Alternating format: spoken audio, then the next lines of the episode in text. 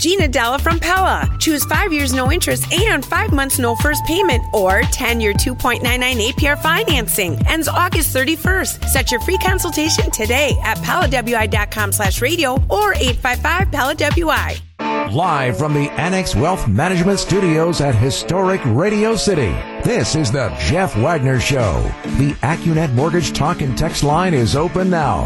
Give Jeff a call at 855-616-1620. And now, WTMJ's Jeff Wagner. Good afternoon, Wisconsin. Welcome to the show. So much, so much going on. You'd almost, it's tough to figure out exactly where to start. As I was mentioning with Steve, next week we're supposed to be in France. This was our delayed uh, listener trip to Normandy, a place that I have always wanted to visit. And it's just, you know, who, the, the, the news today is the European Union has recommended halting all non-essential travel from the U.S. Uh, to to Europe. Now, this is the European Union. Individual countries get to make their their own rules, but um, it's it's again it's like okay what, what's going to happen here candidly i think this is as much as it often is about politics as it is about um, actual safety the us has not been open for non-essential travel from Europe, essentially since the start of the pandemic. And uh, officials with the EU were, were meeting, including uh, Angela Merkel from, from Germany. They, they, were meeting with the Biden administration a month or two ago, saying, "Look, you know, th- there's got to be some reciprocity, and you know, if you if you don't allow our citizens to come into the U.S. for non-essential travel, where our COVID numbers really aren't materially different than your COVID numbers are. You know, be prepared for some retaliation, and that's apparently, I think, what's, what's kind of going on today. But um, a number of people going on our trip said, "What's, what's going to happen?" I said, "Don't know, don't know. I'm sure we will find out as we work through this."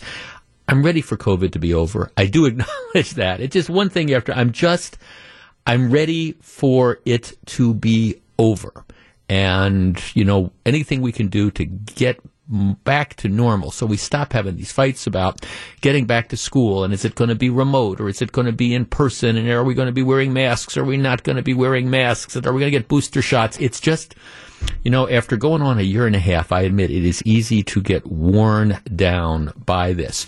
Okay in, in addition we're going to talk about this a little bit later but uh, hurricane ida hitting New Orleans in a big way. And I think the most staggering thing to me is one million people without power. Apparently, what, what happened is there are, I believe, 13 or 14 major electrical providers. I mean, like facilities that, that provide electricity to New Orleans, and they're all shut down. They're, they're all shut down. So this, what they're saying is, well, we're going to be reassessing in the next day or so, and what we'll see if we bring up any of these, like these these power plants to bring them online, and then that that's if power lines are down or stuff, you know that that's a whole different story. But the the power generating sources are are just all shut down right now, and some of the stories say that they think that parts of New Orleans, or at least a large part of it, may be without power for going on three weeks. Can you can you imagine? You've got the flooding going on, you've got the intense heat, and then you know you're without power for three weeks. The other story that's out there is um, there's a huge concern concern about looting. And I, I, you know, you just, you, I mean, what a mess. Your, your heart has to go out for these folks. And this is like 16 years after Hurricane Katrina. You're looking at some of the pictures this morning, and it's just, it, it's just incredible. I do Actually, Mike Spalding was had to run out to do something else. I was going to ask him to make a promise to me though, and that is that that in the future, when he is running some large television newsroom, for example, and Mike might very well do that. He's a very talented man. I, I want to make him promise that you know when, when if he's making these decisions as to where you send reporters, that when when there is a hurricane that is hitting you do not send reporters and make them stand in the middle of the storm. I, and I've I, have been I've been railing about this for 20 plus years. The, the insanity of uh, TV reporters, for example, telling everybody stay home. This is dangerous conditions. You've got a Category One storm that's hitting. There's dumpsters that are flying through the air. There's roofs that are coming off of people's home, and then you have you know Al Roker standing there in a wetsuit, getting you know just just battered. For for what end? I mean, just you pull the cameras inside and take pictures of this. You don't need to put human beings there. And it's a miracle that more people don't get killed, all for the, this stage sort of thing. Everybody understands there is a hurricane going on. You don't need to put some poor reporter in the middle of this. All right. So that's, that's my rant. All right. Let us get started.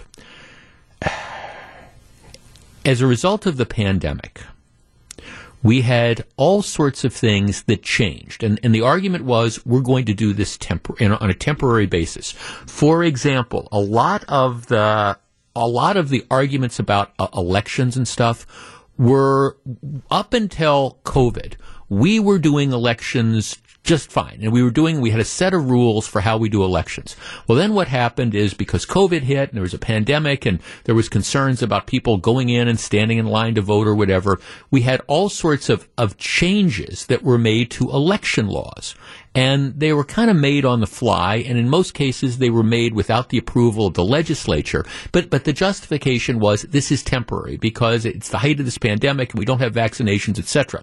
Well, now what's happening is you have a number of legislator legislatures across the country which are rolling back the election rules to say, look, we're the, the, the stuff that happened with COVID was a one-off. This was something we did because of the pandemic, but it was never intended to be some sort of permanent change. And that, of course, has just generated all this controversy. Oh my God, this is like Jim Crow. This is terrible. We, we, we have to, by going back to how we ran elections prior to March of 2020, this, this is just terrible. We're denying all these people the rights to vote. It's, it's sort of like the idea of never let a good crisis go to waste. One of the other things that happened was with regard to how we feed kids in schools.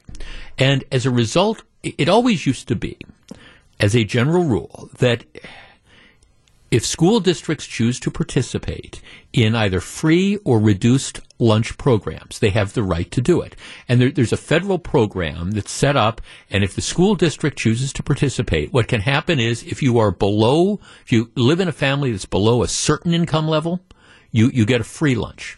If you're above that minimum level but below another level, you qualify for reduced school lunches, right? Okay, because the idea is nobody going hungry. But if you are above a certain level, for example, I don't know if mom and dad are both doctors and mom and dad are pulling in, I don't know, 400K and their kids are in public schools, the general thinking is mom and dad can afford to take care of the kids' lunch. All right. Now I understand that that might be some sort of novel idea, but that's always how, how we've been. The idea is we're going to provide lunches, either free or reduced, but we're going to do it based on, you know, need. how, how, how, how weird is that? We're going to do it based on need. Well, after the pandemic hit, uh, again, seeing this as an opportunity, I think, to create one of these sort of cradle to grave entitlement things. The federal government came in and said, okay, here's what we're going to do. We're going to expand the program. Forget about need. We are, if you choose to participate as a school district, we are going to make free lunches available to anybody, free breakfasts available to anybody. You don't have to pay. Doesn't matter what your family income is. Doesn't matter um, whether or not uh, mom and dad have the ability to, I mean, make the lunches or whatever. We're going to give everybody free lunches. Now, of course, nothing is free. I mean, it's the taxpayers that end up subsidizing this. All right. So against this backdrop, after a lengthy discussion, the Waukesha School Board decided on a unanimous vote that they were going to opt out of the free lunch for all program. And there's a lot of reasons why they did it, including the fact that what they found was just incredible waste. When, when they rolled this out, you know, uh, during the pandemic and stuff, what they found is that since people weren't paying for this and had no skin in the game, you know, people would get stuff and they just throw it away. It was, there was, because the kids, the, the kids, you know, were, were getting food and they were just, they would throw it away. They did not need it. So there was incredible waste. And people in Waukesha, at least in the school board, were concerned about this depend, this concept of dependency. Again, if you've got a family with income of a quarter million dollars, why are the taxpayers paying for lunch and breakfast for your kids? Which I think is a reasonable sort of question. So anyhow, the Waukesha School Board made the decision we are going to opt out of the free food for all kids program. Now, one of the things that has been lost in this discussion. There was a piece on the Washington Post and a piece in the local paper which made these points, but it was in kind of the small print buried in the stories. All right, the Waukesha School Board has not done away with the free lunch and the reduced price lunch for the kids who qualify for it. It's rather, they're just saying, we're, we're not taking the free lunch for all. And this has created a firestorm of controversy. Over the weekend, there were like, I, I, think some of the texts that were sent to members of the school board should be sent to the Waukesha Police Department to determine whether they constitute threats. The, the members of the Waukesha School Board, in many cases, they've been vilified on these left-wing bulletin boards and things of the like for being completely and totally uncaring because they don't care about poor kids being able to eat. Um, there's been attacks on some of the Waukesha school board members who run businesses. Here, don't patronize these businesses. These people are awful. All because the school board said, hey, you know, we're, we're, we're going to revert back to where we were pre-pandemic. Free lunches for kids who qualify, reduced price lunches for other kids who qualify, but, but no, you know, if, if mom and dad make 300 grand a year, no, the taxpayers aren't going to give the kid free breakfast and free lunch. There is a meeting this evening at, uh, of the Waukesha School Board where they are in, in the face of a lot of the, the cyber bullying that's going on here. They're going to be reconsidering this. Our number, 855-616-1620. That is the Accunet Mortgage talk and text line. All right. Is there anything wrong with a policy that says, you know, we're we're going to means test for, for free food for, for kids. And we're going to go back to where we were prior to March of 2020, essentially saying, all right, you know, if you qualify for the free lunch, fine, you get the free lunch. If you qualify for the reduced lunch, you get the qualified reduced lunch. But do the taxpayers really have an obligation to provide free, and I say free in quotation marks, food for all kids, regardless of mom and dad's ability to pay or provide meals for their kids? 855-616-1620. That's the Accunet Mortgage Talk and Text line. And my answer would be, I, th- this policy to me makes complete and total sense where where did we get this idea that the government has a responsibility of taking care of providing food for every child every school day of their life, regardless of whether or not mom and dad have the ability to pay. 855 616 1620, we discuss. You're listening to Jeff Wagner on WTMJ. 855 616 1620. That's the Accunet Mortgage Talk and Text line. Jeff, my children are taking free lunch. Could I make them lunches and or pay for it? Of course I could but I'm currently feel like if I'm paying for it in my taxes anyways, I might as well take it. I understand that attitude. I, I mean, that, that's always been my philosophy. Look, if the government is going to give you something free, like when we had the big stimulus stuff and, and you had the ridiculously high income levels to qualify for it, I mean, I, I understand if people were getting 1600 or whatever the number was, $2,000, whatever it was back, I understand why they would take it, but that doesn't mean it should have been given to everybody without regard for, you know, how much money they make. So, yeah, I, I get it if, if the taxpayers are going to pay for your child's lunch or your child's breakfast. I, I understand why you would you would want to take advantage of it, but that, at the same time, does that mean that that's the legitimate expenditure of funny uh, of money? Jeff, no one is against assistance if needed, but it's time that parents that can afford food and lunch do so. These are your children, and you need to provide for them if you were able to do so, rather than expect the taxpayers to do this. Yeah, that's the you know that's the the whole idea of, of how this thing operates, unless unless we're going to wave a magic wand and now say, parents, regardless of income, you don't have to worry. We are going to provide this cradle to grave service. And, you know, from now on, don't worry about giving your kids breakfast. Don't worry about giving your kids lunch. Doesn't matter how much money you make. We are going to provide that for you. And so the government will take care of you. Now, if that's, you know, what you think the role of government is, you know, okay, All right, that that's fine. But let's understand what this is. It is a major league entitlement program that in many cases people are not, or at least in my opinion, should not be entitled to. Jeff, I agree. Maybe the runaway spending wouldn't be as bad if it was truly based on low income families. And see, and this has been one of the things I have been raising from the beginning of the pandemic. Let's give you another example. This whole rent assistance moratorium that just recently got shot down, you could qualify for the eviction moratorium if you had a household income, husband and wife, you know, filing jointly, of less than $198,000. Seriously, $198,000. I, I understand maybe you need to put in an eviction moratorium to prevent low income people from being thrown out on the streets. Eh, but that's not what they did. They set it at $198,000. And my guess is a lot of the landlords that were trying to collect their monthly rent were probably making less than $198,000. Chris in Cedarburg. Chris, you're on WTMJ. Yeah, hi, hon. Um, you know, I really, I really just wish that the food and the nourishment and uh, breakfast and the fruit would all go to the people who really need it because as we know, the uh, well off or, you know, they, they could pack their own kids' lunch. And most of those kids aren't going to eat what's provided by the school anyway. And I know this because I've, I've, you know, seen the garbage. And, and you know, the people take the, the brown bags, which are full of great food, and they just they don't even open them. They mm-hmm. just throw it away. Yeah. But the people who really need the food, they're eating it or bringing it home for loved ones or their family and that type of thing. So I don't think it's uh, 100% we should feed the whole the yeah. whole school, but I think the ones kids that really need it really need it. And I think that's where the money should go. Well, and, and Kristen, you have absolutely no argument from me at all. And that's one of the things that I think has been very.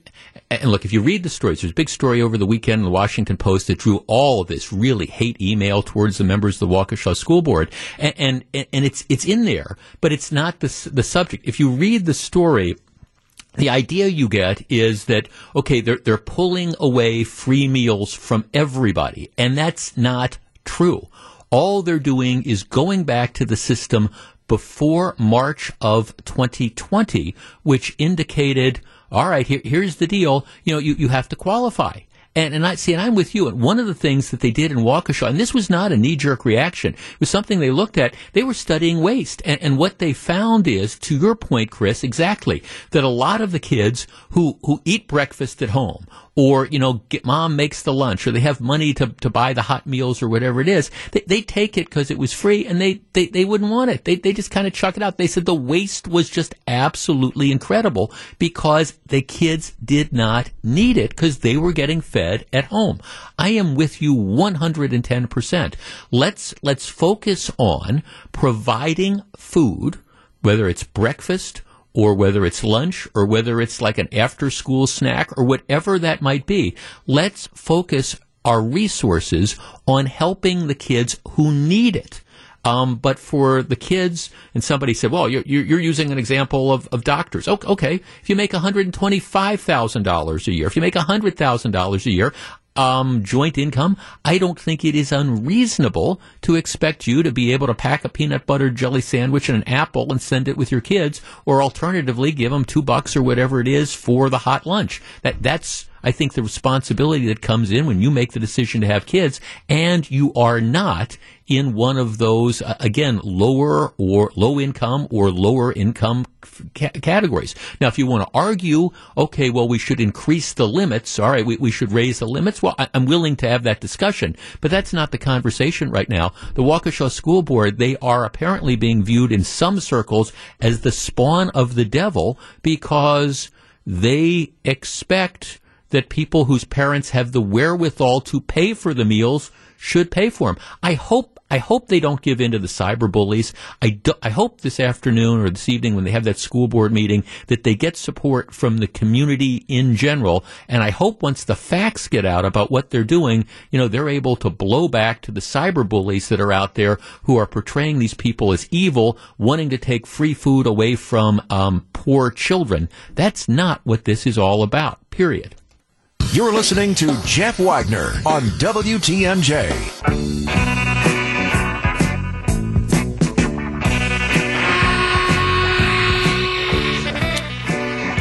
This story did not get a- as much attention because, and, here, here's the thing.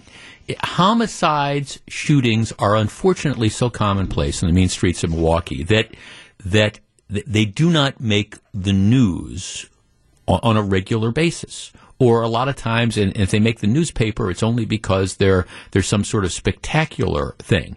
And and at least one of the criteria used to be if you had young people that were shot and killed, that at least was a lead story.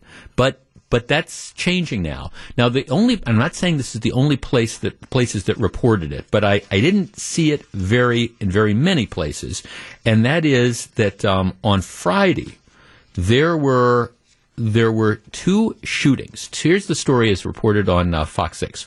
Two Milwaukee teenagers were shot and killed in separate incidents that unfolded at nearly the same time Friday, August 27th. Around 4:20 p.m., police were notified of a shooting near 40th and Silver Spring. And of course, if you're not familiar with this area, Silver Spring is is a major east west thoroughfare that people would use to get from Shorewood or Glendale over to, uh, again, the, the west side of the city or Brookfield or whatever. 4.20 p.m. on Friday. Uh, the victim, a 19 year old man, sustained a fatal gunshot, fatal gunshot wounds. Okay, so this is 420 on 40th and Silver Spring, 19 year old. Roughly one minute later, police were notified of a shooting approximately two miles away near 62nd and Call. There, police found an 18 year old man with life threatening injuries. Officers administered CPR, but the victim was pronounced dead at the scene. Um, MPD is investigating. Uh, they're seeking unknown suspects. So this is 4:20 on Friday afternoon, 40th and Silver Spring, which I don't think of. I mean, I I've in the past driven that route all the time. I don't think of it as necessarily an incredibly dangerous route, but maybe I need to rethink my, my thinking here. Um, 60 second and call. Uh, again, it, it's not, it's you wouldn't necessarily think that there's going to be people shot and killed at 4:20 on a Friday afternoon, but but here you have it. So you have an 18 year old and a 19 year old who, within a two mile space on Milwaukee's north side, are, are killed on a Friday afternoon. All right. So, and again, I'm, I don't. I, I, don't want to say definitively. I saw no coverage, for example, of this in the local newspaper, and I'm willing to be corrected about that. But I, I didn't see any, and I'm not sure that I saw any similar coverage of this on, on any other television station, which is kind of scary in and of itself that you have, gosh, that, that you have essentially teenagers, young adults, getting shot at 4:20 in the afternoon, and it's become so commonplace that it doesn't even make the news. But I digress. All right, so that's Friday afternoon, 4:20. You've got an 18-year-old and a 19-year-old murdered in a shooting. Well, here's what does um, make the papers. Group of protesters marches through the north side following recent police shootings. Around 75 marchers and a group of 20 or so cars took to the streets of Milwaukee's north side on Friday evening following three recent police shootings. So this, this protest march happens after the, these teenagers are, are murdered. All right. Earl D. Lawhorn, 33, was fatally shot by Milwaukee police Thursday evening. Police said Lawhorn fled during an attempted traffic stop. Officers began a pursuit. After roughly a mile, the driver crashed in the 2800 block of North 41st Street, started running. Foot pursuit ensued. The suspect was armed with a handgun, refused to drop the gun after several commands. Two officers discharged their firearms, subsequently striking him. All right, so you've got that. Um, a week ago Sunday, Greenfield police shot and killed 31 year old Tyron Lamb after a traffic stop and a, wait for it, two mile pursuit into Milwaukee. According to the police, Lamb shot at officers after crashing his car near South 27th and West Beecher Streets, striking one in the chest. Yeah, this was the guy who murdered a police officer. Uh, not murdered. The, the, police officer is in critical condition following the, the, this shooting. At least that's the most recent information I have. And and this Lamb, who fled from the police and shot one of the police officers, yes, he was he was shot as well. So you've got that story. And then on August 16th, Milwaukee police fatally shot 42 year old Broderick Shelton after they say he fired a weapon as officers approached a gas station. So you have three situations where people have been either firing guns or brandishing guns, fleeing from the police. And, and, yes, the police had to respond with shootings. But my point is, this is what gets the, the marchers. All right, you got 75 marchers. The group of protesters was organized by the People's Revolution. So the People's Revolution decides to take to the street to protest the fact that you have the police one police officer who, by the way, was shot, other police officers who were shot at, three separate situations where individuals um, who have had prior brushes with the law, I believe in all three cases, end up driving with firearms, and I think in all three cases they were illegally in possession of the guns. In a couple of the cases, they flee police, lead them on chases and things like that, brandish the guns or shoot the guns. And this is what the People's Revolution chooses to protest. They take to the streets to complain about, hey, the, the police, all right, the, the police ended up getting in shootouts that were in all cases precipitated um, by people fleeing them who were in fact armed. So as the march continued, dozens of people came out of their homes to wave and present, uh, you know, make things and you know say his name and do these screaming stuff and all. I'm just saying, at some point in time, you know, where, where, are the protests for the kids that got killed? Where, where are the protests for the 18 and 19 year olds that were shot on the mean streets of Milwaukee at 420 last Friday afternoon? You know, where are, are those protests? But we're outraged because people uh, again, get into armed people who shouldn't have had guns in the first place, decide to flee from the police, and in one case, shoot a police officer, but the outrage is the police officers respond, but yet nobody's taken the streets and protesting the 18 and 19 year old kid that are killed. Nobody's taken the streets and protesting the, what, um, over 110, I haven't checked the most recent numbers, um, number of homicides in the city of Milwaukee this year. It is peculiar to me what we choose to protest and what we don't choose to protest. Just saying. Jeff Wagner on WTMJ.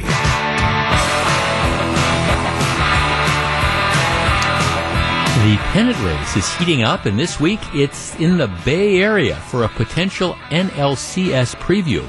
The Brew Crew head to San Francisco for a four-game showdown against the Giants. Our coverage starts at 8 o'clock tonight, sponsored by Steinhafels Labor Day Sale. Yeah, this is a big, um, this is a big weekend. I think you can make a strong argument that uh, the road to the World Series runs through San Francisco. San Francisco has the best record in Major League Baseball. I believe the Brewers have the second best. The way it's shaping up right now, if the playoffs were to be held today, the Brewers would open up against the Atlanta Braves and the Giants would open up against the Los Angeles Dodgers. The winner of those two series would then meet for the right to go on to the World Series. So th- this is going to be, it's going to be a good series and I think it's going to be an indicator of you know, how, how well these teams stack up against each other a month from now. Brewers going to be glad to get out of Minnesota. The, you know, the, the, the one this has been a magical season. Look, there, there's no question about it. They're eight and a half games ahead of Cincinnati. They're going to coast to their their division championship. But the one the one sort of chink in the whole armor of, uh, has been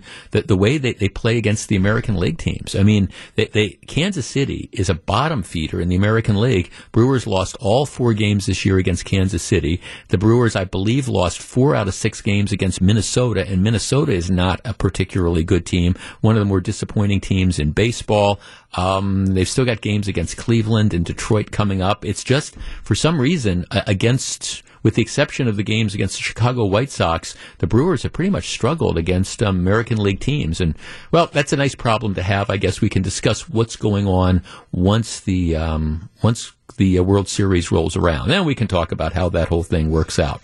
All right. Um, one of our texters made an interesting point. He said, Jeff, you're talking about the lack of protests for the, the, the murder of the, the murders of the, these teenagers or the 18 and 19 year old on Friday afternoon, which is still kind of freaky to me. It's 420 in the afternoon, not 420 in the morning. And you have some 19 year old that's shot on 40th and Silver Spring. Well, but, but there's, you know, the, the texter made the point of uh, where is the outrage? As long as we're talking about the the selective outrage, where is the outrage? Where are the protests for all the reckless driving? Another day, another kid dead, and another series of children injured because of reckless driving. Here's the story: sixteen year old boy was killed and three other teens were critically injured in a single vehicle crash Saturday afternoon caused by reckless driving.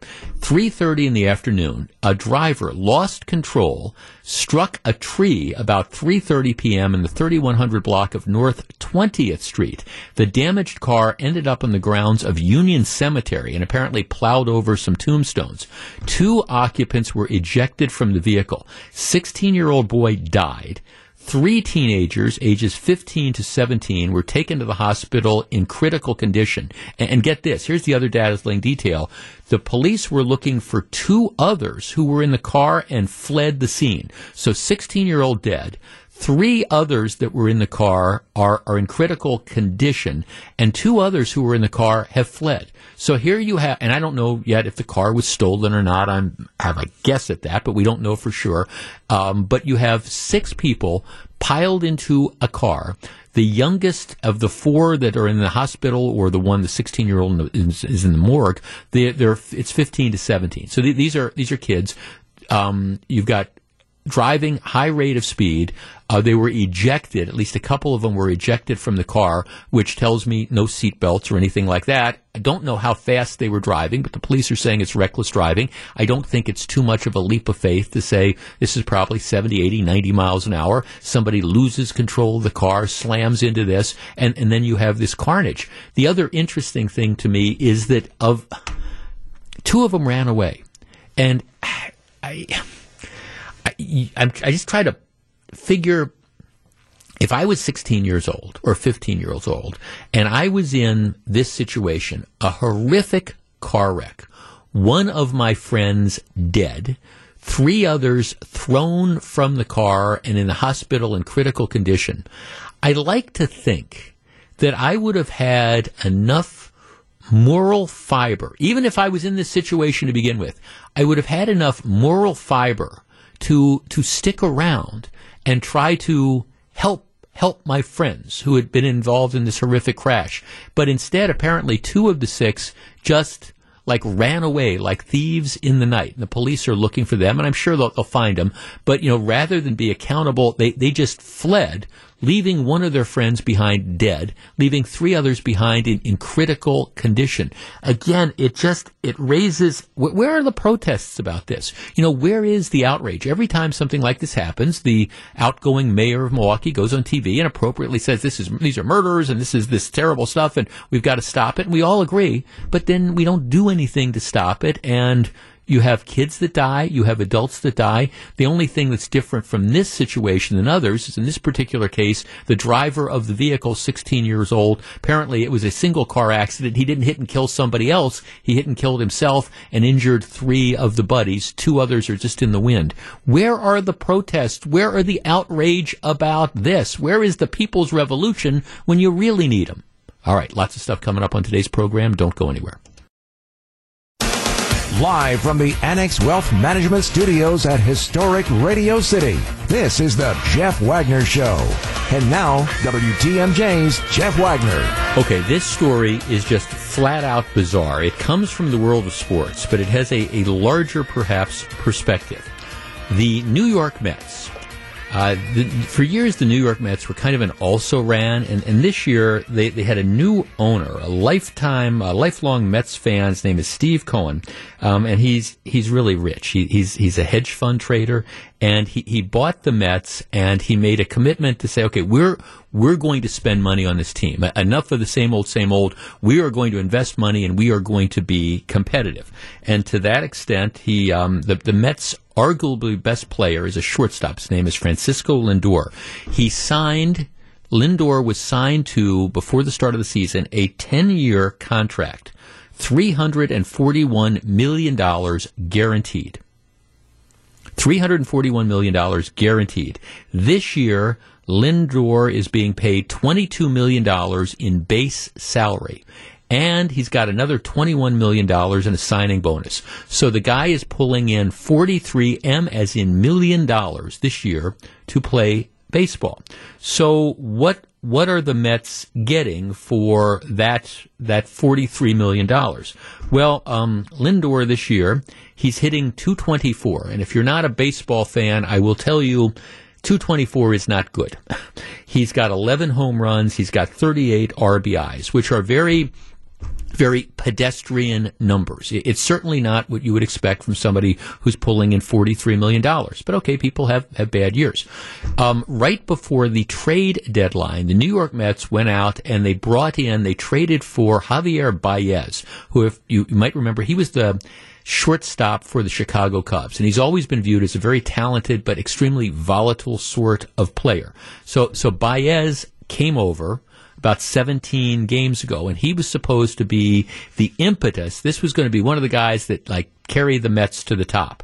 Um, Baez is making $11 million this year. He's in the last year of his contract. He's going to be a free agent at the end of the year, and I have a feeling I know where he's not going to be going back to. But but he, he's he's making he's, he's making $11 million for the year. Baez, since he joined the Mets, is hitting 210, which is even worse than 224. But both of these numbers, these are these are, like I say, very, very pedestrian numbers.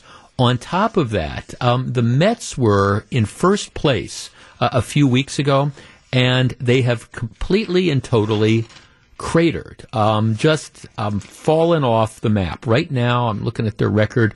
They're in third place, 63 and 67, seven and a half games behind Atlanta. In August, the Mets are 8 and 19. Um, like I say, now they're seven and a half games behind. So they've, they've completely imploded. Now, I guess, you know, there's still another 30 some games in the year and they can turn it around, but they're on the wrong trajectory. And these extremely high paid superstars are not producing at a superstar level think that would be fair to say. Okay, so why are we talking about the Mets? Well, here, here's the deal. The Mets fans have been incredibly they've been frustrated because the Mets have not been good for years, right? And this year was supposed to be different. And they got the hopes up by by playing well early in the year, and now they're cratering. And Mets fans are showing up. At, I was going to say Shea Stadium. That takes me back a long time. They used to play at Shea Stadium. So the Mets fans have been showing up, and when the Mets lose games and play badly, the fans have been booing the Mets. All right, oh my gosh, you know, you, you struck out, you couldn't do this, whatever. This is they've been booing, and you know, New York fans are notoriously, New York fans are notoriously um, hard to please, I think would be a fair way to say it. Here in Milwaukee, maybe it's like Midwestern nice or whatever. And I'm not saying that people don't get booed from time to time, but you got to work at it. But New York, different sort of, different sort of world, different spotlight, etc. So the New York fans have been hos- they've been on the team for the team's lack of performance. So here's what happens the other day. Baez and Lindor, who are, are two of these players who are very, very much underperformers and getting a ton of money. So what they have started doing is when they do something good, for example, they get a single or a double, they will go on, they'll get on base. And you know, like if you ever watch the Brewers games, the Brewers do this kind of like claw sign. Hey, I've just got a hit. They do this kind of like claw sign back to the dugout and, and all. Well, what's been happening with these two players, these Mets players, is when they get on base after they do something good, they're doing a thumbs down signal. So they'll, they'll, they'll, turn the thumbs down, you know, like in the Roman Coliseum, feed them to the lions. They turn the thumbs down signal. Well, apparently what this means, according to Javier Baez, is they are booing the fans. They say, okay, these fans boo us. So what we're going to do is when we do something good, we're going to boo the fans. So that's what this thumbs down signal means. In, you know, I think there's probably another gesture that they would like to make to the fans, but they don't feel that they can get away with that. So they are booing the fans. Now, the Mets ownership is not happy with this um, especially from these extremely highly paid employees. The Mets president said these comments and any gestures by Baez or any other players with similar intent are unacceptable and will not be tolerated. Mets fans are loyal, passionate, knowledgeable, and more than willing to express themselves. We love them for every one of these qualities. And then the owner went on to say something as well. But you've got these players who are saying, wait a second, these fans are booing us. We're going to boo them back. Our number, 855-616-1620. That's the Accunet Mortgage Talk and Text line. Are the fans out of line? Are the players out of line? What a mess. 855 616 1620. That's the Accunet Mortgage Talk and Text line. For me, I side with the fans. Fans pay money. Now, it's one thing if you're going to be standing there screaming obscenities and things like that at, at, a player or, you know, some of these personally hurtful type of stuff. But if somebody makes a bonehead play time and time again, I, I think the fans have the right to boo. And you know what? If if you don't like that and appreciate that, and you're the player, well, Javi Baez, give back your eleven million dollars this year. Um, Lindor, give back that $341 million that you're making. I think that comes with the territory when you are a professional athlete. Now, again, I understand that fans can cross a line. I, I get it, and those fans should be tossed out and disciplined and things like that. But just because you're booing bad play, I think fans have a right to do it. I think these players are big babies, and I think you know, the Mets are absolutely right in telling them knock this off or we're going to start imposing big time fines. What do you think? Players right, fans right. 855 616 1620. We discuss. This is Jeff Wagner on WTMJ. Here's a text. Jeff, given their respective batting averages, maybe they should focus more on their swings and less on crafting hand gestures. Yeah, that's an interesting point. Don't suck and you won't get booed. 855-616-1620. That's the Accunet Mortgage Talk and Text line.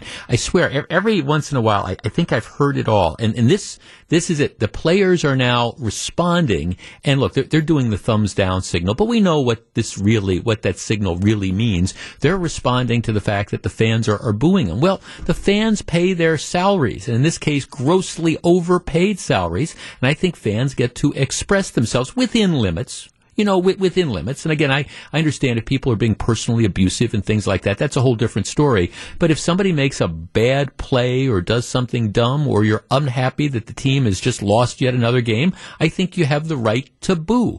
That's what comes, you get that right when you pay their money and you buy your ticket and you support the team by buying the jerseys and things like that. Let's talk to Theodore in Milwaukee. Theodore, you're on WTMJ.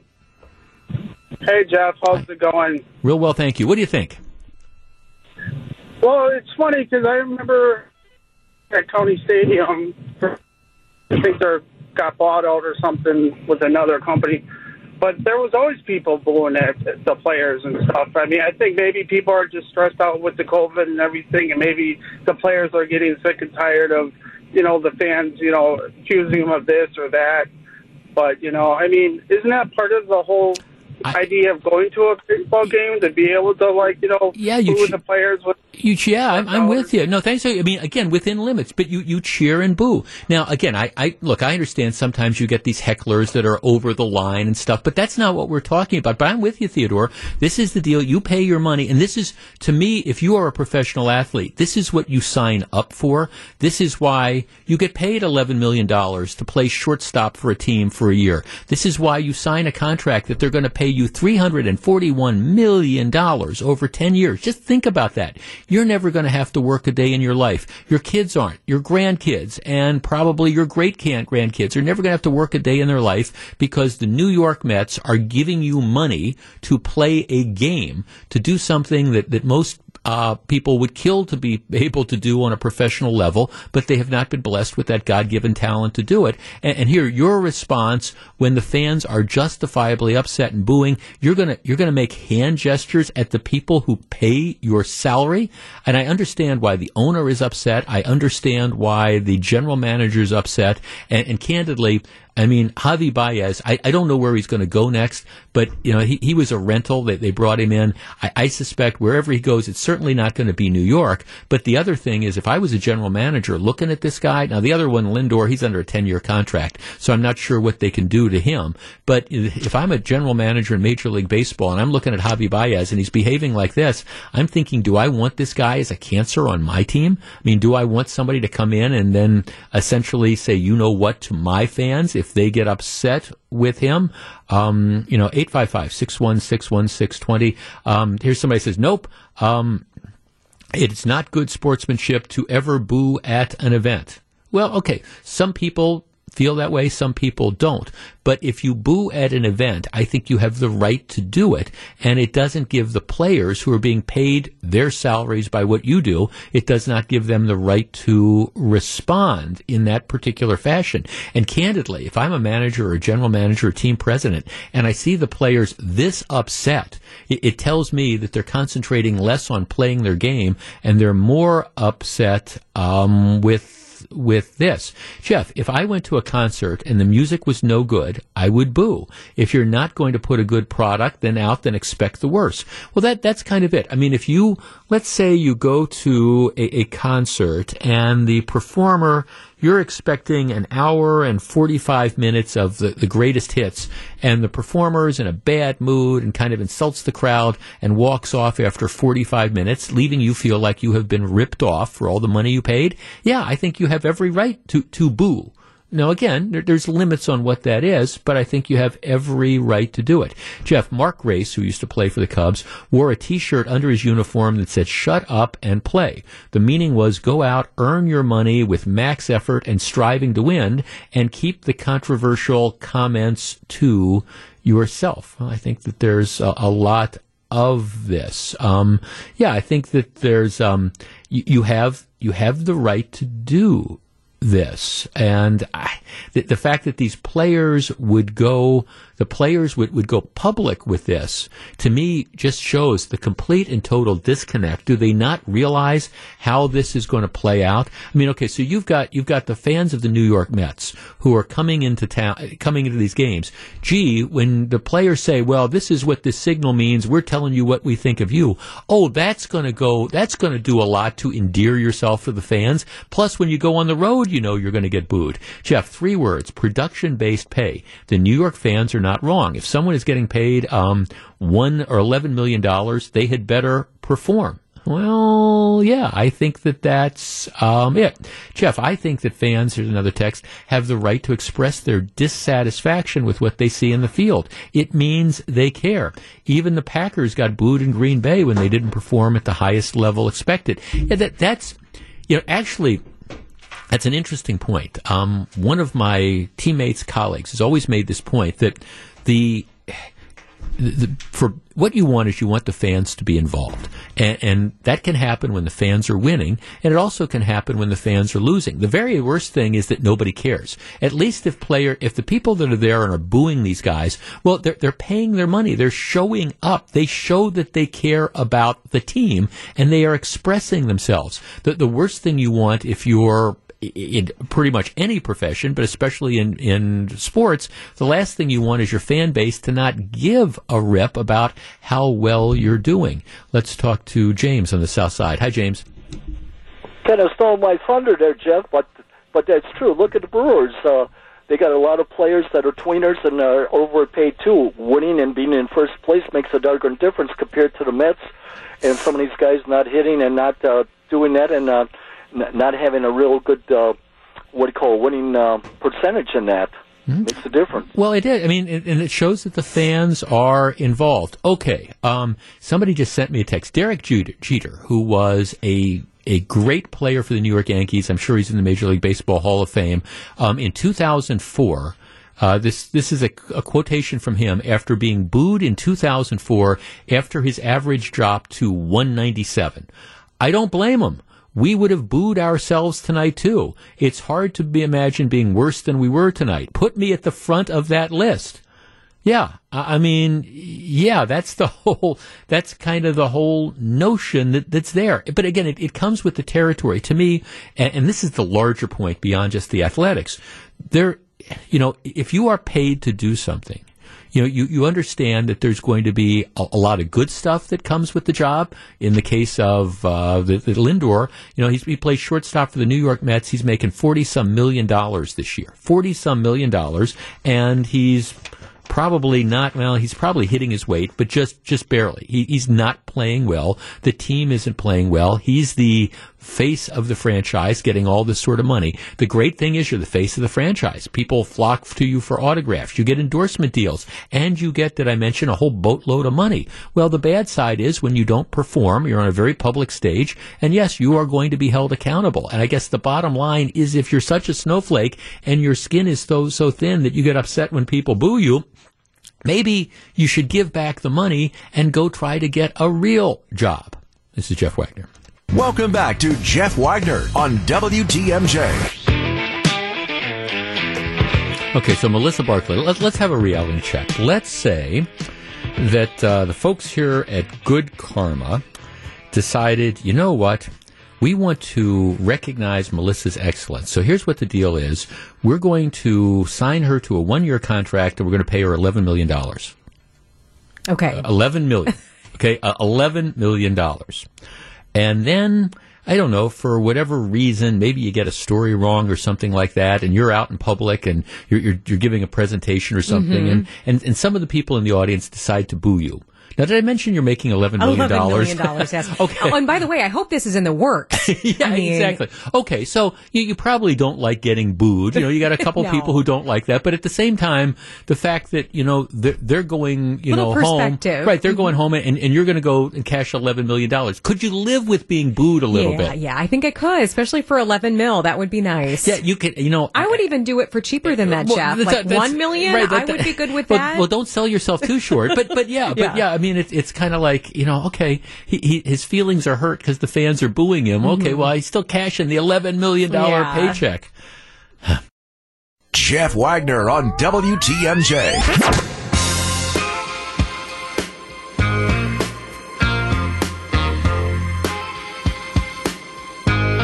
I do not mean to sound like a broken record on this issue, but I th- there is we're, we're coming to a head with certain things, and and I it's one of these things that sounds good on paper, and it, it, might even make sense when you're sitting in a boardroom um, coming up with it.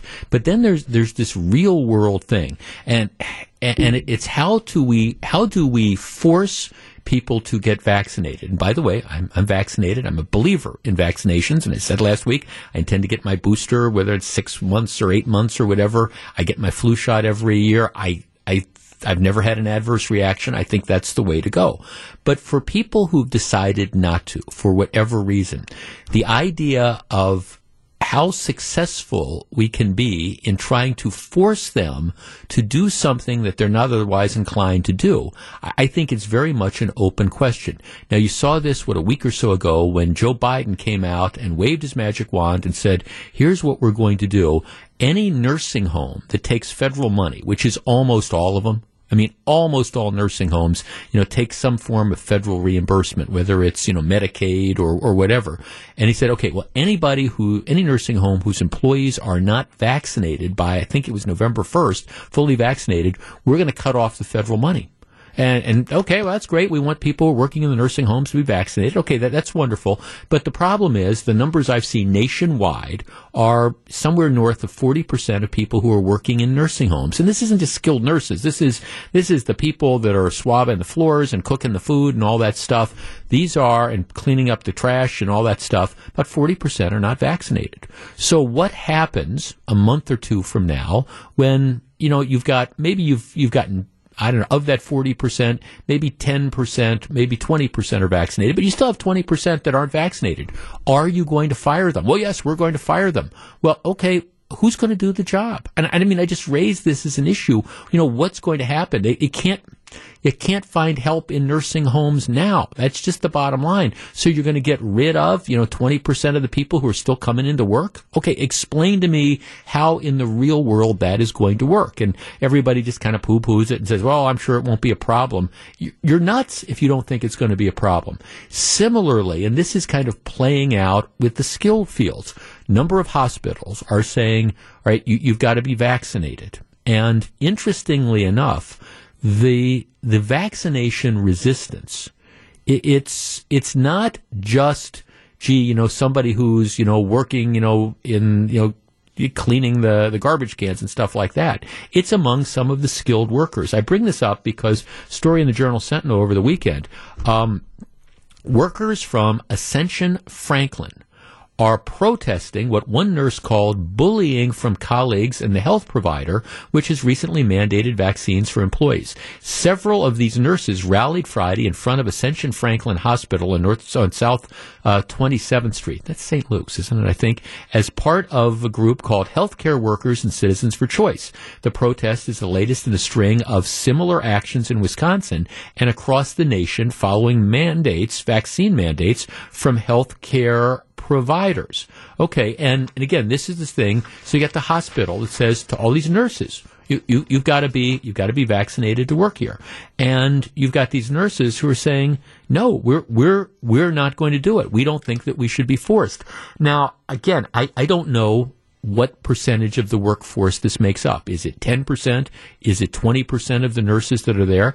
I, I will tell you that I have acquaintances who are nurses who are talking about this and they're saying these hospitals have no idea what is going to happen when this deadline day arrives because there's a lot of people for example there's a lot of nurses who maybe they're at a point where they can retire. They don't necessarily want to retire but they can take their retirement and move on and and that's what they intend to do or alternatively, nurses are incre- in incredible demand. There's a huge nursing shortage. Big story in the Wall Street Journal today about, you know, how much money some of these temporary services are paying to nurses to, to get them to work because these hospitals are just desperate to get like nurses that are there. So, I mean, I raised this question and I understand we, we say it in theory. Oh, you know, everybody should be, you know, everybody working at the hospital should be vaccinated. I get it. I understand that argument. But as a practical matter, all right, what, what's going to happen if October 15th rolls around or November 1st rolls around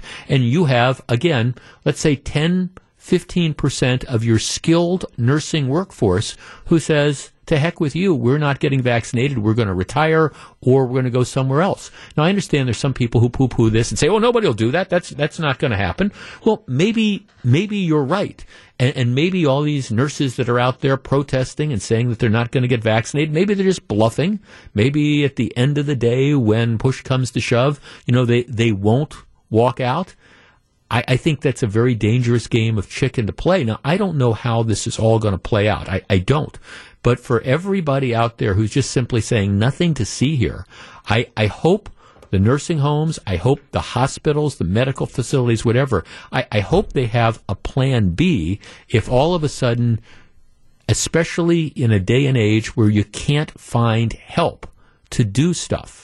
You can't find help. And I don't think that's a controversial statement, regardless of whether you're running a restaurant or you're running a hardware store, or you're running a movie theater, or you're running a hospital, or you're running a nursing home, you can't find help. It, it's just for whatever reasons, you, you can't find people to do the jobs. I swear, every, I will say almost every business I went into over the course of the last weekend had a help wanted store up, up, help wanted sign up on the door. And I understand nurses are a little bit different, but at the same time, they're, they're more skilled. You can't just walk in off the street and all of a sudden start doing skilled nursing. I don't know how this is all going to play out, but again, whenever I see these stories, including this thing with the Ascension Franklin nurses, it's what, what are you going to do at Ascension Franklin if you lose 15% of the nursing force? How are you going to continue to provide the patient care that you need? It's one of the reasons why short of the vaccine mandates, I think some of the things that are being done, for example, like Delta Airlines, um, is is not firing people. But what they're saying is, okay, if you're not vaccinated, you know, here, here's the deal: We're, you're going to have to pay more for your health care coverage. You're going to have to undergo frequent testing. If you get sick with COVID, it's not going to be paid sick leave. They're, they're putting in all sorts of things. Again, it, it's a it's it's a stick, not a carrot, but it's not the ultimate. You're going to be fired. I don't know how this is all going to play out, but November 1st is coming, and I just don't understand how nursing homes and hospitals and stuff are going to be able to continue to operate and provide a decent continuum of care if they end up suddenly losing 10 or 15 or 20 percent of their workforce. And some people say it's not going to happen. Everybody will give in at the end. I don't know. All right. When we come back, speaking of the medical field, I'm sorry I do not get this. Maybe you can explain it to me. This is Jeff Wagner on WTMJ. I mentioned this briefly last week, and it and it generated a huge response, including people booing me for daring to question why folks would, would do this. And that's okay. I don't mind. I don't mind if you boo. That's all right. All right. There, there's this drug called ivermectin. And ivermectin is used primarily to treat horses and cows that have like tapeworms, parasites, right, that, that, that's, that's its primary use. Now, there is a secondary use that ivermectin has in very limited situations. If you've got head lice, it can be used topically, you know, that you, you put on, you get like the, the liquid, you put it on, it kills head lice. And then it, it can also, it has some uses for like killing, again, parasites in, in the human body. But it, it's not used that often and it's, it's prescribed in very, very small doses. That, that's, that's the thing. Well, somewhere out there, the, the word got out that this might be used to treat COVID. All right. Now, I will tell you, I'm looking at the story at the New York Times. Um, there, there, there's no evidence really that suggests that this stuff has, has any, does anything to, to treat COVID. There, there's just none. There was one study out there that they were conducting that ended up being halted because what they said is that it just we were we were measuring people who got treated with with this ivermectin that was prescribed in these small doses versus people who were getting placebos. You know, this, this the sugar pills. There was no difference. I mean, there there there's no empirical evidence that says that this stuff works that that does anything, and yet people are are rushing out and and getting it. Well, here's part of the problem. A lot of people don't want to go the prescription route. So what they do, I swear, hand in the air, they go to they go to like cattle stores, for example. They they go to places where you you can buy this stuff over the counter when to give it to your horses or your cattle. And the problem is, okay, it's it's the size of the dose. It, it's one thing, you know, to to give I don't know, a thing that treats tapeworms to a thousand pound horse. It's another thing to, you know, for a hundred and twenty pound person to take it. And so th- these numbers are staggering. Um, they're, they're talking about, for example, in 2019, I'm looking at South Texas Poison Center. Um, 2019, the center received 191 calls about exposure to Inver, ivermectin. They're on pace this year to receive 390 by the end of the year. The vast majority of these calls came from people who took a veterinary product in an attempt to treat or prevent COVID. Um, this is a doctor. He says, look, everyone wants a cure for COVID because it's a devastating illness. I plead with people to stop using ivermectin and get the vaccine because it's the best protection we have. Everything else is risk you know, after risk. And the, the numbers that they talk about, about the poison control things going through the roof, the FDA said last week, you're not a horse. you know, it, it's not FDA approved for treating or preventing COVID. And if you take large doses, it can cause serious harm. Gee, you know, no surprise that, uh, gee, I'm, I'm taking something that you give to horses for tapeworms and gee, I, am taking this and it ends up making me sick. But, but I guess the, the bigger point is, and I understand that you're, you're fighting this internet stuff and everybody's looking for this magic bullet. But you go through study after study and reputable sources say that there's no evidence that this stuff does anything good. Now, you know, if you take it, again, you go to the cattle store and you take it in a, a larger dose than you're supposed to, well, it, it's, it's going to really mess you up. But even if you get the right dose, you know, and you take it, it, it has no effect at all. And yet you have all these people who are willing to embrace this, this alternative sort of source that's out there and say, okay, I'm going to take this. But many of those people don't trust the FDA and the vaccines. I'm sorry, I do not understand for the life of me why I, I, get that people are concerned about COVID and things like that, but I don't understand for the life of me why people are taking drugs that you give to kill tapeworms and parasites in cows and horses in an idea that they're, they're going to make themselves feel better for COVID, especially absent any reliable sort of medical information that it makes a difference. 855-616-1620. That's the Accunet Mortgage Talk and Text line. I'm sorry. I just, I, I do not get it and I guess more than not getting it, to me, th- this is such risky behavior. You know, we're not talking about, and, and again, best case scenario, this stuff's going to do nothing. That's the best case scenario. Worst case scenario, you're going to take too much of this stuff and you're going to end up in the emergency room because you are not a cow and you are not a horse. 855 616 1620. We discuss. Sorry, the text I'm getting just wear me out. Jeff, this is shameful reporting. Don't don't you understand? This is a wonder drug which is being suppressed by the mainstream media. And, and, and look, here, here, here, here's the deal. Let me give you the facts of this. And I, I understand when people want to believe stuff, and I understand we go into these dark corners of the internet and people start sharing this stuff. But I mean, here, here, here's the deal. A recent review, 14 ivermectin studies, more than 1,600 participants, concluded that none None none of these studies that it provided evidence of the drug's ability to prevent COVID, to improve patient conditions, or to reduce morale, mortality. Another 31 studies are, are still un- underway. So, I mean, maybe there, there's, there's that one of the largest trials studying in uh, ivermectin for COVID-19 treatment was called the Together trial. It was halt- halted by the Data Safety Monitoring Board on August 6th because the drug had shown to be no better than a placebo at preventing hospitalization or prolonged stay in the emergency room. Um, the professor who was running this, they had enrolled more than 1,300 patients, said we're going to discontinue this um, because it, it's it's just futile you know, there's no benefits involved to the trial. Now, again, the best thing you can say about this is that if you take this drug, at if you're somehow able to get a prescription from a doctor and you take the drug at a prescribed human level, well, okay, then it, it, it's probably not going to hurt you I guess that's, that's the best thing you can say, but it's not going to do anything good. But of course, the problem is, especially a lot of people out there, they're not going to their doctors and getting this.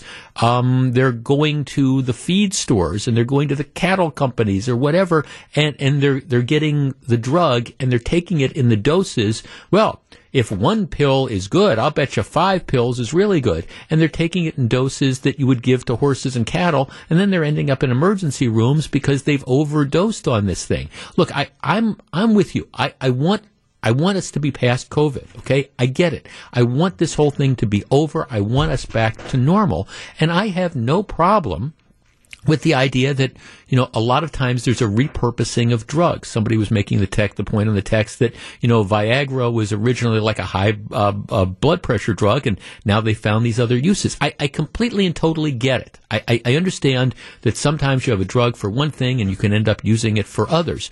But before you just jump on this bandwagon, there normally has to be some evidence to support that, and there's really at least if you look at the medical studies and things like that, and I understand there's people out there who are part of the big conspiracy and believe that, you know, the government is suppressing all these things and, and stuff like that. But if you look at the medical studies that are out there, there, there's nobody finding that there's any benefit to this stuff. So again, if you want to go out and you want to take the stuff that you give to your dog for heartworm, I guess go with God. My only advice would be make sure you talk to your doctor first, get it prescribed. Just don't go and, you know, and eat the Heartgard that you've purchased for your dog. You know, get it prescribed in a human dose if you can get it and, and take it in that dose. And for whatever you do, don't go over to Fleet Farm or wherever you would go, the cattle store or whatever, and buy this stuff in, in doses that you would give to horses and cows, because that's what a lot of people are doing. Because in that case, not only is it not going to help you with COVID, but it's going to make you really, really sick. Live from the Annex Wealth Management Studios at historic Radio City, this is the Jeff Wagner Show. And now, WTMJ's Jeff Wagner. Good afternoon, Wisconsin. Welcome back to the show. I've been waiting all day to discuss this with you.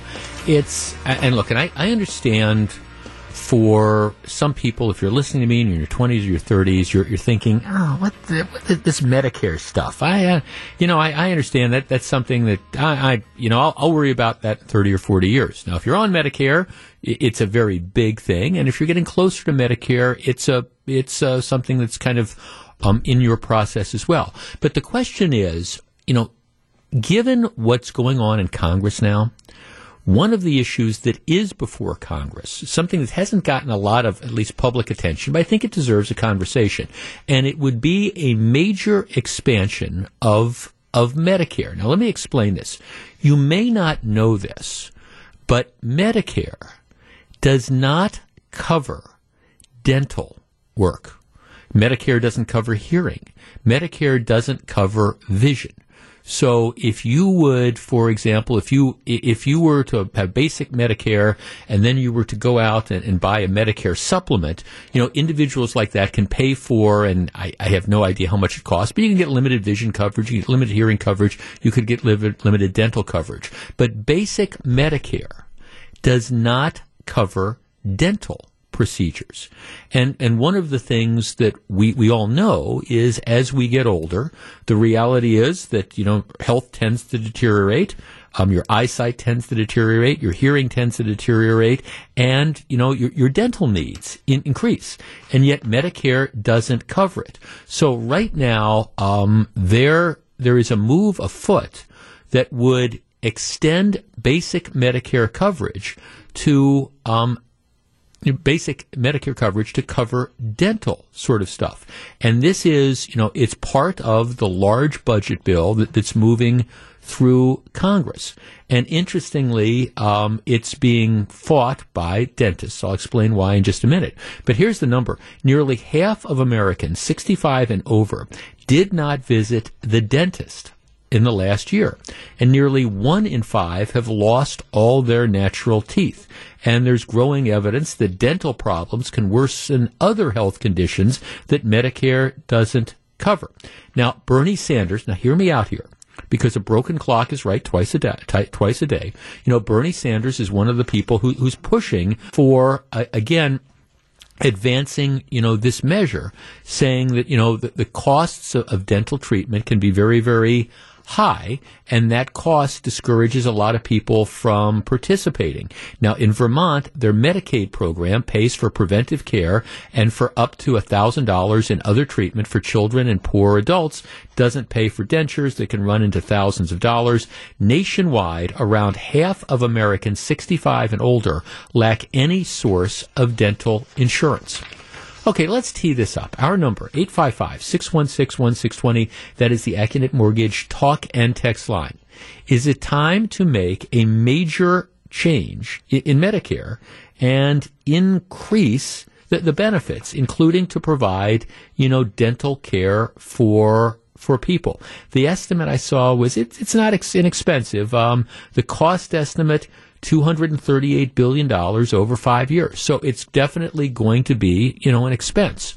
At the same time, I would argue when you look at the way we have been throwing money around lately, trying to increase the dental care, that's a, that's a pretty big quality of life issue for a number of older Americans, particularly lower income older Americans and income Americans living on fixed incomes with, with moderate amounts of revenue. 855-616-1620. Dentists, the American Dentistry Association opposes this. And the, the best reason I can argue is that, um, they're concerned it will cost dentists money because um, the Medicare reimbursement rates will be below what they can charge to um, people who are in the private pay situation. And so what they say is going to happen is dentists are going to lose money because they're going to have to start doing these procedures for less than they can charge those people who come in and can pay. Okay, 855-616-1620. That is the Accunet Mortgage talk and text line.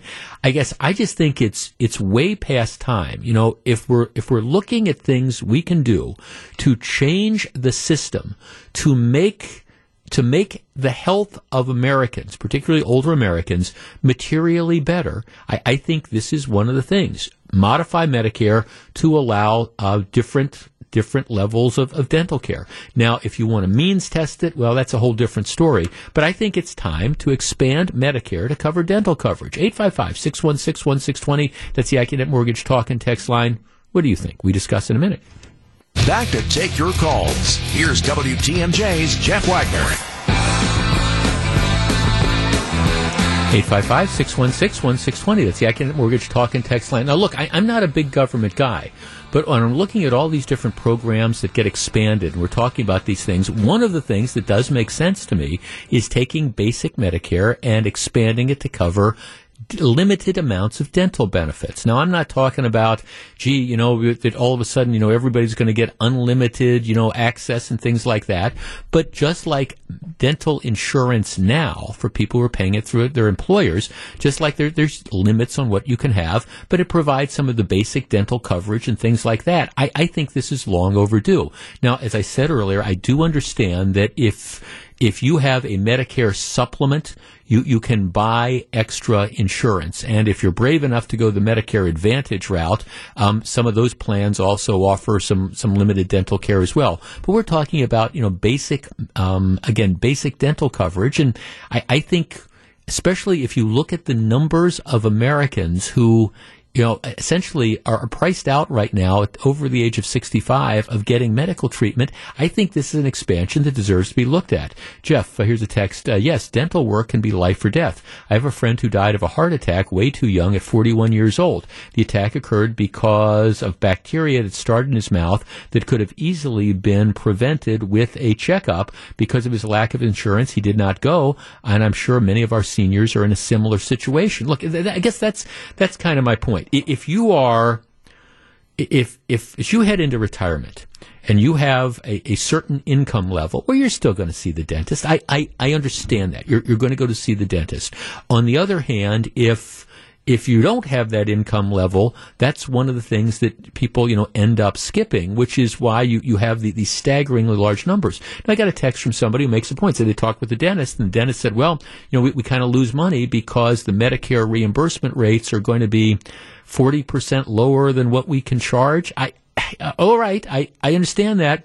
Then I guess you can make the decision that you're going to opt out of taking the Medicare things. You know, nobody's going to force you to have to do it, but the way it works right now is almost almost every physician, almost every hospital takes Medicare.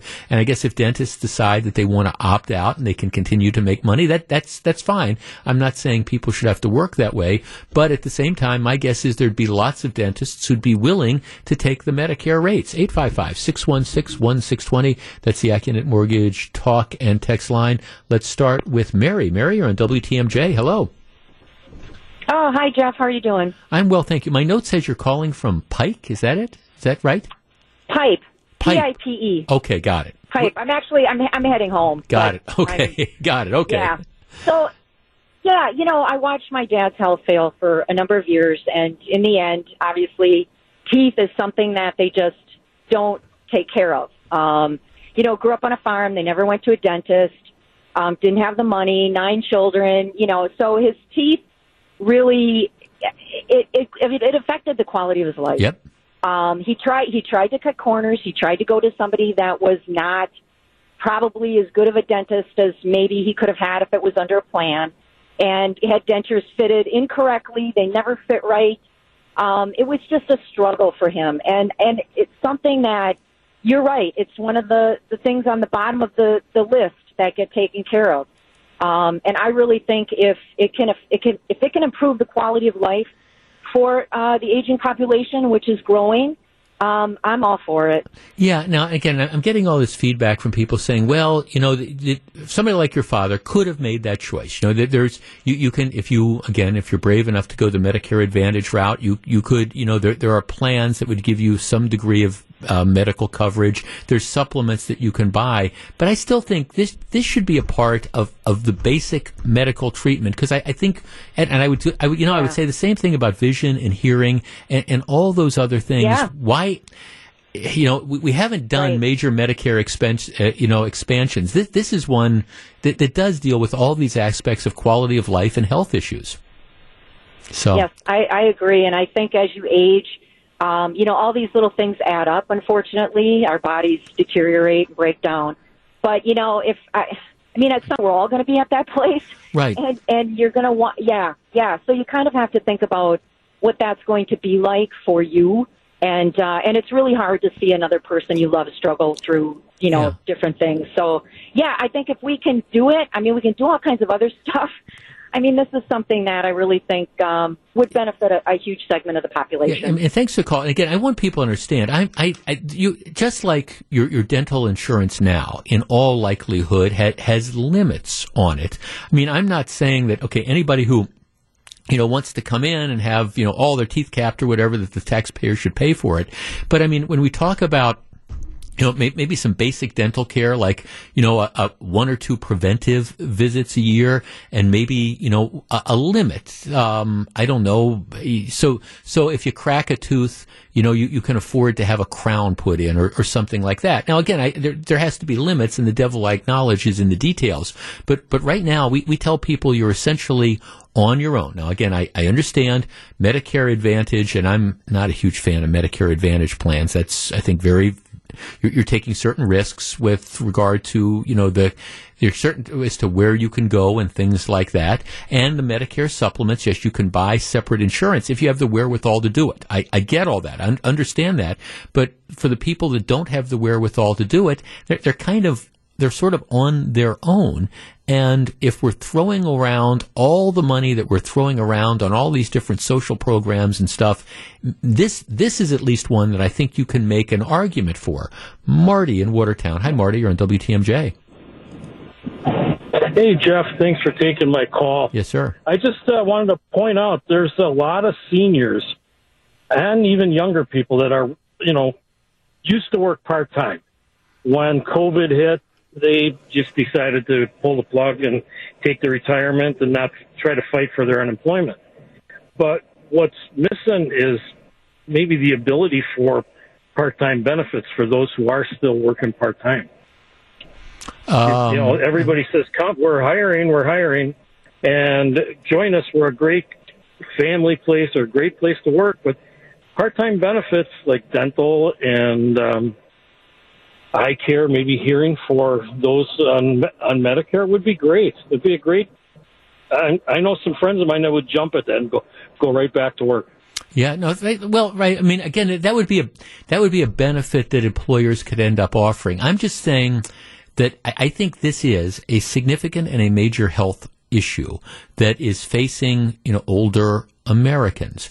And I think, you know, when we look at all the different social programs that we've thrown money at, many of which I think have been poor, poor investments or ill-timed investments. If we were going to take some money and say, okay, what can we really do to improve the quality of life of seniors? One would be helping underwrite the cost of dental treatment, so maybe it would in fact improve their quality of life. And as far as the, the dentists, and again, the, the big argument that dentists have as a general rule is our, our our compensation level would be too low and we couldn't make as much money putting in a, a crown if we're under Medicare as we could when we're private payer. And I get that. I understand it. Well, then maybe the answer is the dentist makes the decision, hey, we're not going to take Medicare. My guess is that some dentists will reach that point, but other dentists will be glad to take Medicare and they'll just figure out a way to operate at lower profit margins. It's an individual choice that's there. This is something that they are going to look at. Matter of fact, this is included in this, this huge $3.5 trillion, you know, thing that, that's moving its way through Congress. And again, to me, it's one of the reasons where the devil is in the details. There's a lot of stuff in this $3.5 trillion package that is off, that's absolutely appalling unnecessary, wasteful. Then there's other stuff that, you know, maybe if you pull it out and you have it as a standalone, you say, okay, you can make a judgment for this. Back with more in just a minute. This is Jeff Wagner. Welcome back to Jeff Wagner on WTMJ.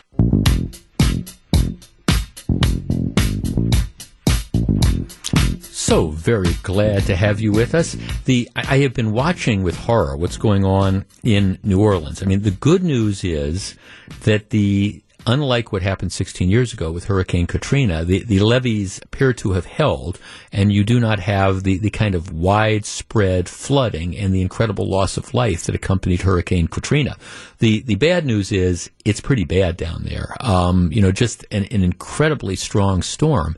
And the biggest story appears to be the idea that there, my understanding is there are 13 or 14 stations that provide power to New Orleans all of them are, are down. A couple have been taken offline, but all of them are down. So there's no electricity going into New Orleans. And, and this is before you even get to the question of are, are power lines down or whatever. I'm saying that the, the plants that generate the electricity are in fact shut down. And what they're saying is that so even even when they start to come online and they start to bring those up, then there's going to still be the issue of God, we got, we got power lines down, et cetera, et cetera. And then starting like what we went through a week or so ago, a week and a half ago, the whole process of trying to repair the power lines to get power back. But in some of the worst case scenarios, what they are estimating is that um, New Orleans might might be, or at least portions of New Orleans might be without power, absent a generator or something, for a week, two weeks, maybe even more. And, you know, if you want to talk about, my gosh, how, how terrible that's going to be, you've got all the water, you've got the heat, they're telling people to just like stay inside, you've got no electricity. The other concern that they have is, is looting. And I, I understand that you, know, you want to think, oh my gosh, when people are going through this, you know, would there really be people who engage in looting and stuff like that? And that's one of, I guess, the big concerns that are here. To give you an idea of how bad this was, there's there's the Waffle House indicator, um, and and actually, and this is Melissa. You ever been to a Waffle House?